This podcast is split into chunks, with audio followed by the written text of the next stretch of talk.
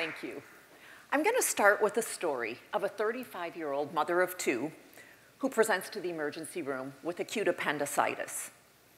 She goes to the operating room, and the surgeon gives her a single dose of an antibiotic for surgical prophylaxis before he makes the incision. She does fine post-op, and at discharge, he gives her two prescriptions, one for pain meds and one for a 10-day course of antibiotics, just in case she develops an infection. Day five of antibiotics, she develops diarrhea, a known side effect of any antibiotic. But by day eight, the diarrhea is severe she has a high fever, acute abdominal distension, and severe pain. She comes back to the emergency room where she is diagnosed with Clostridium difficile diarrhea, or C. diff, and toxic megacolon, a surgical emergency. She's taken to the OR and dies. Death from diarrhea? Every antibiotic carries the risk of C. diff diarrhea. But this was actually preventable because the 10-day course of antibiotics was unnecessary. It was prescribed just in case. In 1942, Sir Alexander Fleming discovered the first antibiotic, penicillin, a miracle, life-saving drug. But he forewarned, if we misuse, overuse, or abuse antibiotics, the bacteria will begin to mutate and create what we call superbugs. Superbugs are bad bacteria that are resistant to many antibiotics, or in some cases, every single antibiotic we have. You see, our bodies have an ecosystem. It's called the microbiome. There's good bacteria that are susceptible to antibiotics, shown in blue, and there's bad bacteria that are resistant to antibiotics in pink. So when you take an antibiotic, the antibiotic kills the good susceptible bacteria and leaves behind the resistant. And it begins to multiply and develops into a superbug. What's even more concerning is you can acquire a superbug without ever taking an antibiotic. The FDA states over 80% of antibiotics in the United States are actually given to feed animals, not because they have infections. Antibiotics are used in tiny doses in animals as growth promoters.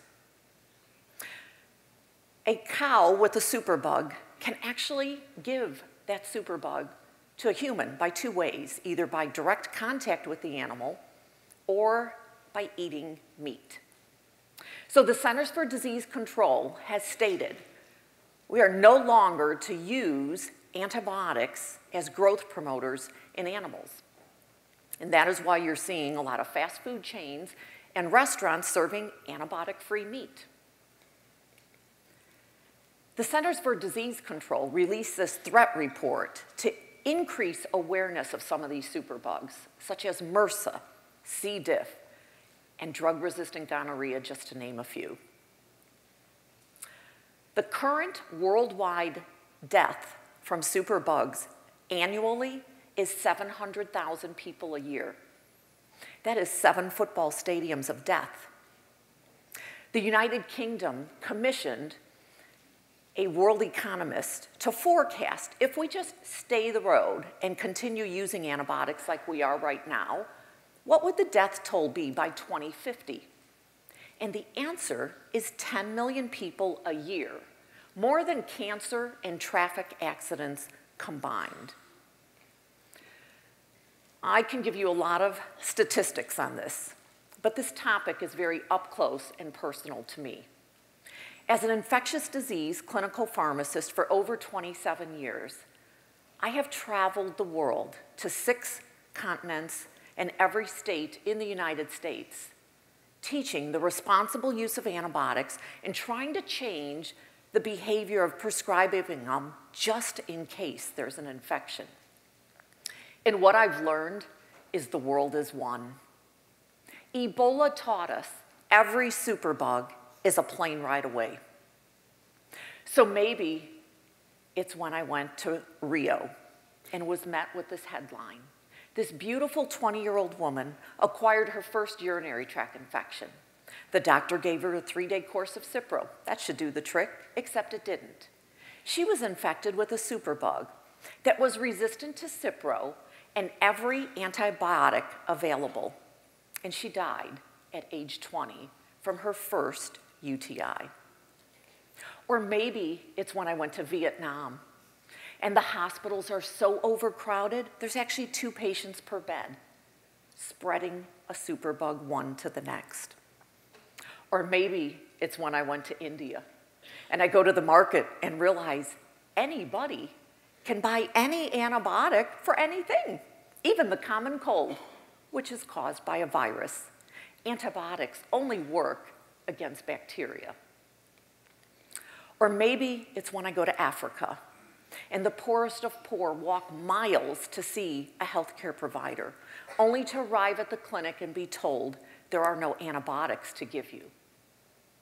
Or maybe it's right here in Columbus, Ohio, where our hospitals admit patients every day with superbugs. The decades of overuse, misuse, and abuse of antibiotics has created these superbugs.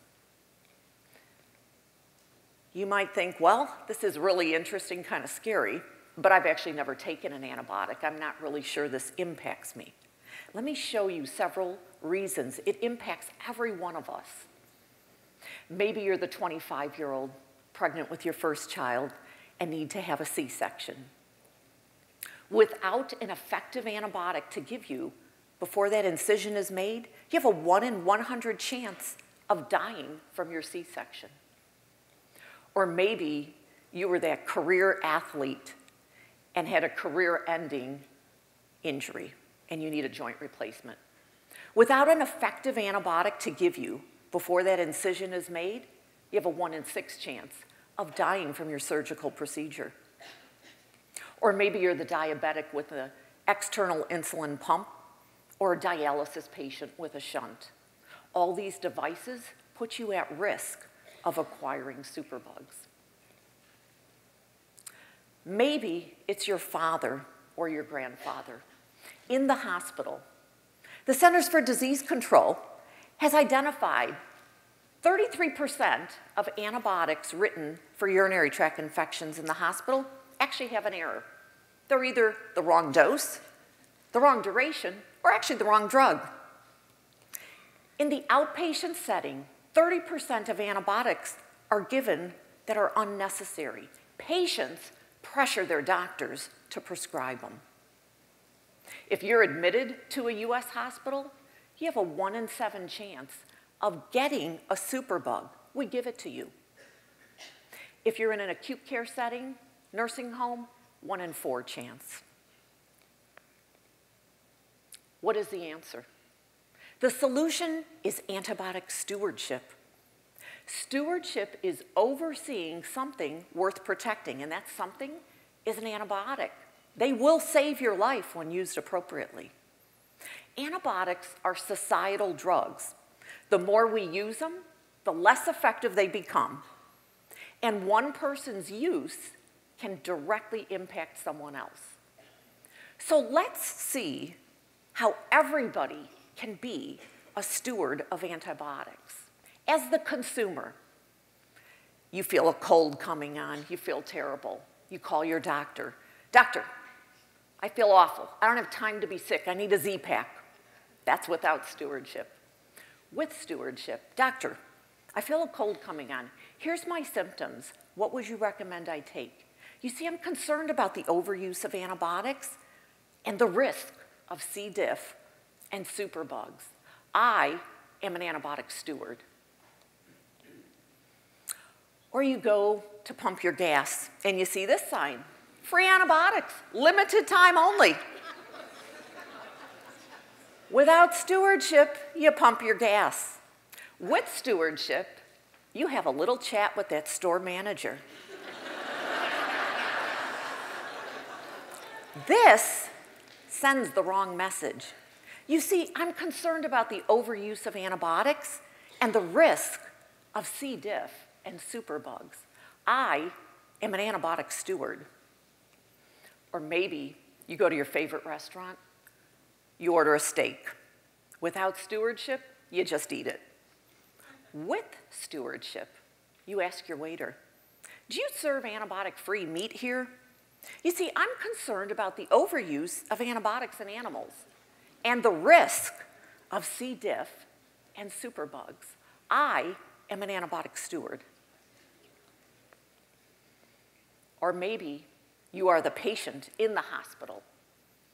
Your healthcare team comes to examine you, and without stewardship, you smile at them. With stewardship, you ask, Have you all washed your hands before you touch me? I'm concerned about acquiring C. diff or a superbug when I'm in your hospital. I am an antibiotic steward. Or maybe you are the healthcare provider, the doctor, the nurse, the pharmacist prescribing antibiotics. It requires behavior change to unravel the decades of handing them out just in case there's an infection. Who remembers when smoking was considered macho, the Marlboro man, or even glamorous? Until we learned it actually kills us. When we prescribe antibiotics unnecessarily, we create superbugs that can actually kill us. So I'm going to finish with a story. My daughter was a college athlete and broke her nose.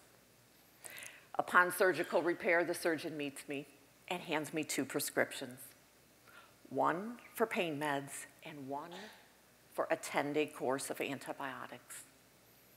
I looked and said, um, Could we try a different approach?